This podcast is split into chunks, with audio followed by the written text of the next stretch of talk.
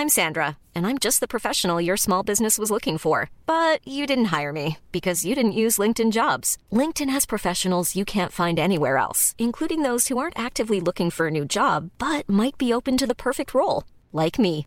In a given month, over 70% of LinkedIn users don't visit other leading job sites. So if you're not looking on LinkedIn, you'll miss out on great candidates like Sandra. Start hiring professionals like a professional. Post your free job on linkedin.com/people today.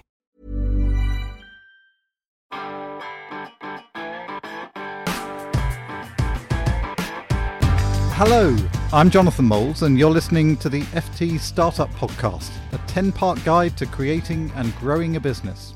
Today, we're going to look at work life balance. Running a business can become an obsession.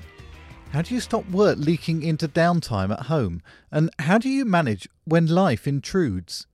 Maria Sipka co founded Linqia, a marketing company that matches brands to digital storytellers and their communities. She was looking for a US business partner when she found she was pregnant. The timing could hardly have been worse, as she explained to me down the line in a phone call from her office in San Francisco. I was in Barcelona and I had my potential co founder in my living room, and we had been working on the blueprint for what would you know, create the business in the United States over a seven or eight day period. He actually arrived on the day that I was due to give birth, so the timing was a little off. And then, as we were putting the final touches to our financial plan together, I then started to go into labour, and I refused at that point to give up because we we're on the home stretch. And he was scheduled to fly to Switzerland to present to some investors that we had in Switzerland.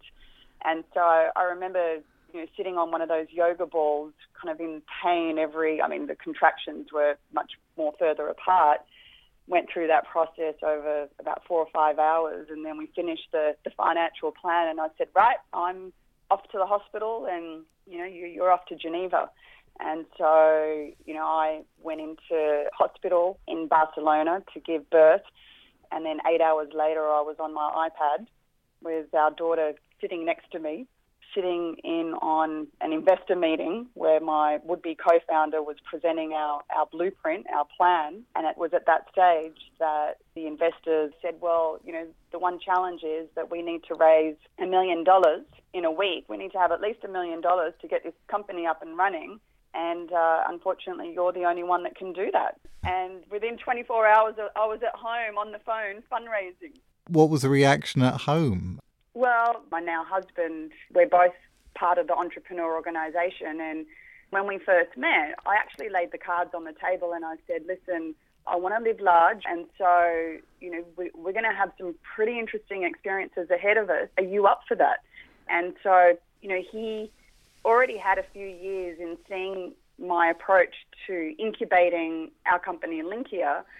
And so by the time that I became pregnant, we'd talked about what some of the implications would be on, on our situation. And so he'd already become accustomed to just the way of life, and we'd always figured things out. So he wasn't worried in, in one sense. As a matter of fact, he had a consulting gig in Brazil. So by the first week that the baby was born, he was in Brazil. So somehow My we goodness. managed to make it all work. What about your investors? One of the great things about when you start a company, your investors invest into you and your vision. And so the investors were extremely supportive and obviously they'd invested already, you know, a sizable amount of money, so they wanted to see a return on that investment. And we looked at the situation in a very pragmatic way and nobody had put any unnecessary pressure on me in terms of putting a gun to my head going like do or die like i'd put that pressure on myself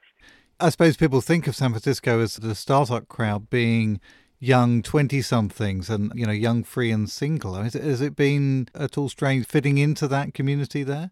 the only way that you can succeed in the valley having my situation of you know i've now also got a second child you know, incidentally, when we went to raise our next round of funding, I, life said, right, here's another child, like go oh for it. So, you know, having two children and, and obviously a husband, the only way that you can make it work is to focus. Do you not ever think it might have been a bit easier though? You might have been a bit bigger if you hadn't had these chaotic events. You know, you often speak to mothers, you know, that go back to work, and you'll often hear that they're actually far more effective at their job being a parent than when they don't have children.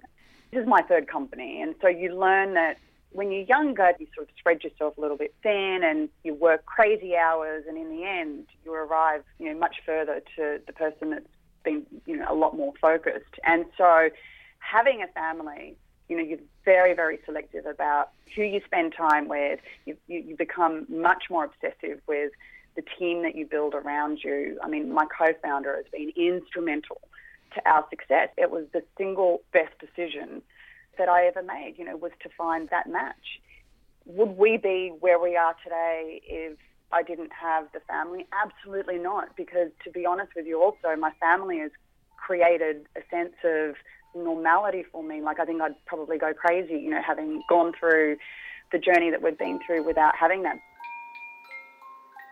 For another take on work life balance, I spoke to husband and wife team Shane Fitzcoy and Ara Han, who met at Stanford Business School and decided not only to marry, but to go into business together with their startup medical device business, Alert One.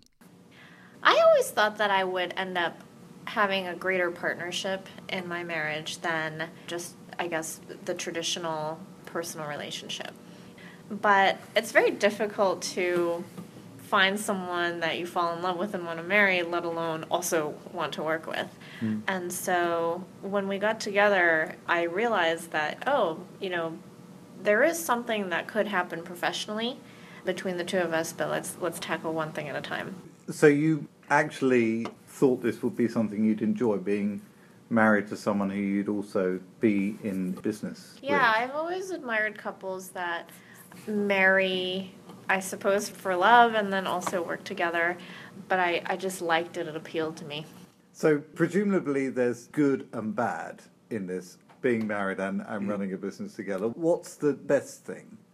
I think the best thing might also be the worst thing. It's that we never stop working and we never stop home, right? It's always on. And so I I love that. So before I didn't I wasn't and Ara probably wasn't either very good at work life balance and there was no real separation. I would go home and talk about everything that we were going to that it was happening at work and I would go to work and think about what's happening at home. And so it's great that I don't really have to stop working at home. It's great that I don't have to stop living and being who I am at home at work um, that I can show up fully in both circumstances. I really enjoy and appreciate. Um, and I think it's the best thing, and it may also be the worst thing, too. Are there rules that enable this to work?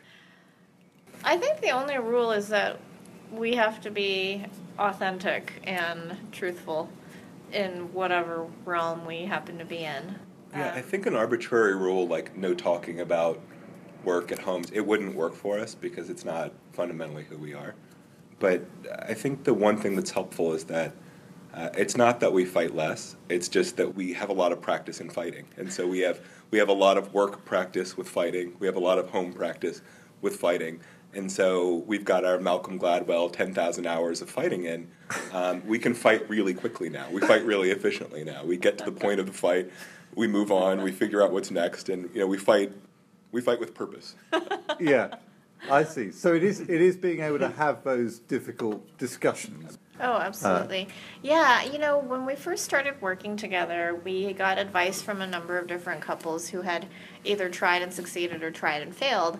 And many of the couples who actually had tried and failed told us to adhere to a strict set of rules about when you enter the home, you stop talking about work and then right when you get to work you stop being a married couple and so forth. And i thought that is so strange. I don't think i could possibly do that. Because what if i think of a great idea for work and right in the middle of dinner at home? It just doesn't seem fair to the business and then you know vice versa. Most couples i suppose don't have a chance to look at their spouse in a professional setting. And I believe I have a much fuller picture than most people normally get, or that I've had in other relationships. I really sort of see the professional Shane and the home Shane, and you know, as he was saying, there's this remarkable continuity about being able to show up as your whole self in both settings and expect to be understood. Do you think any couple could make that work if they actually wanted it to? I think any couple can do it, but working together and being married will expose way more of the rifts and possibly more battlefronts yeah. that are difficult to yeah. recover from. I think there's a certain level of respect too that's necessary. Even before we worked together, there were a lot of things about Ara that I admired and that I strongly respected, and those things. You know, those things have been consistent, uh, and even to now, when we work together, I still sometimes, when she's in front of the room talking, I mean, I'm I'm just looking at her in awe, and I think that level of respect is really important, or would be really important for a couple wanting to work together. Uh, in in a professional sense, right? I haven't seen too many other couples that work together, but uh, in a personal sense, I see sometimes where, where there's a little level of jealousy or, or contempt, and I think that that would be a recipe for failure in a couple yeah. working together. I don't know whether you ever look at other business partnerships and you see things that you do that others don't. Well, we have um, put our professional future and potential in the same basket in a way that I think many couples would find risky. And so there has to be that fundamental faith in each other that we can make it together in doing whatever wacky thing we're trying to do.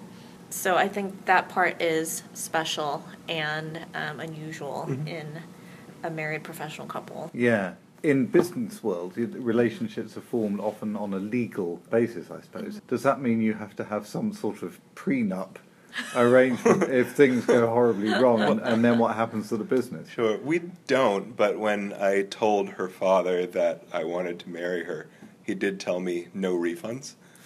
Um, so that seems like a legal contract, or at least just binding. One thing that strikes me on the couples that would be helpful, and I know that part of this is that you're talking to folks who are going to be founding the beginning as, mm-hmm. as well a lot of partnerships don't have similar financial interests or runways. As in, one partner may have two years of self funding, and if they can raise money, it works, but another partner may only have six months. And we know of a lot of partnerships that have dissolved because people had different expectations about what they would pay themselves during the incubation stage.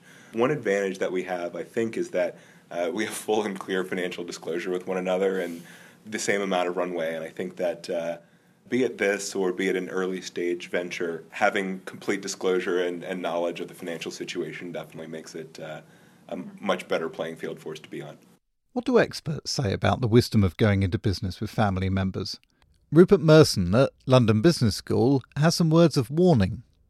Some people believe that families and friends are the people who can be most honest with each other and that this is therefore a potential strength in family businesses well, that's not my experience of families in business. Friends and family are too often worried about upsetting each other to be honest with each other when it really matters.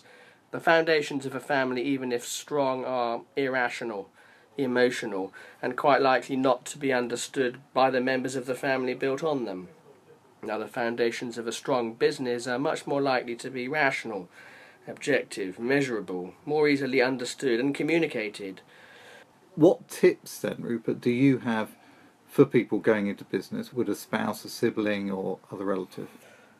I think when you go into business with a relative or a friend, you need to remember that as far as the business is concerned, you are colleagues and you should be as professional in your dealings with each other as you would be if you were dealing with a third party that you weren't related to.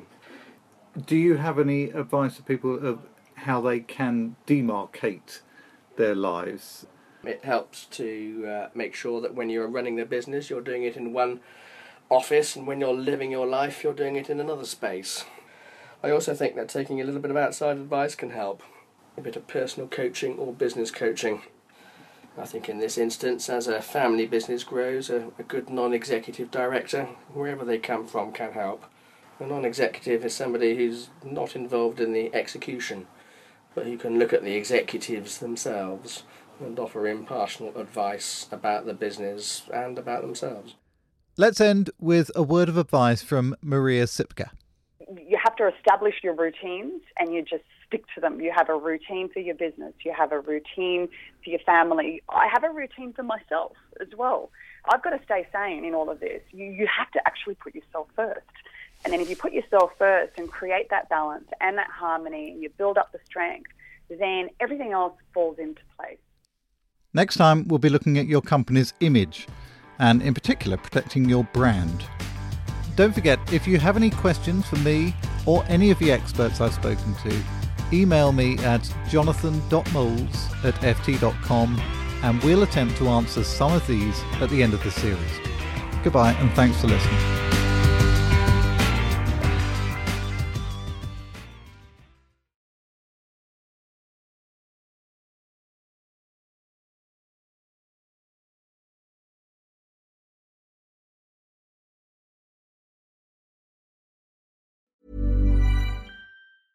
Hey, it's Danny Pellegrino from Everything Iconic. Ready to upgrade your style game without blowing your budget? Check out Quince. They've got all the good stuff shirts and polos, activewear, and fine leather goods, all at 50 to 80% less than other high end brands. And the best part? They're all about safe, ethical, and responsible manufacturing. Get that luxury vibe without the luxury price tag. Hit up quince.com slash upgrade for free shipping and 365 day returns on your next order. That's quince.com slash upgrade. When you need mealtime inspiration, it's worth shopping Kroger, where you'll find over 30,000 mouthwatering choices that excite your inner foodie. And no matter what tasty choice you make, you'll enjoy our everyday low prices, plus extra ways to save, like digital coupons worth over $600 each week. You can also save up to $1 off per gallon at the pump with fuel points. More savings and more inspiring flavors make shopping Kroger worth it every time. Kroger, fresh for everyone. Fuel restrictions apply.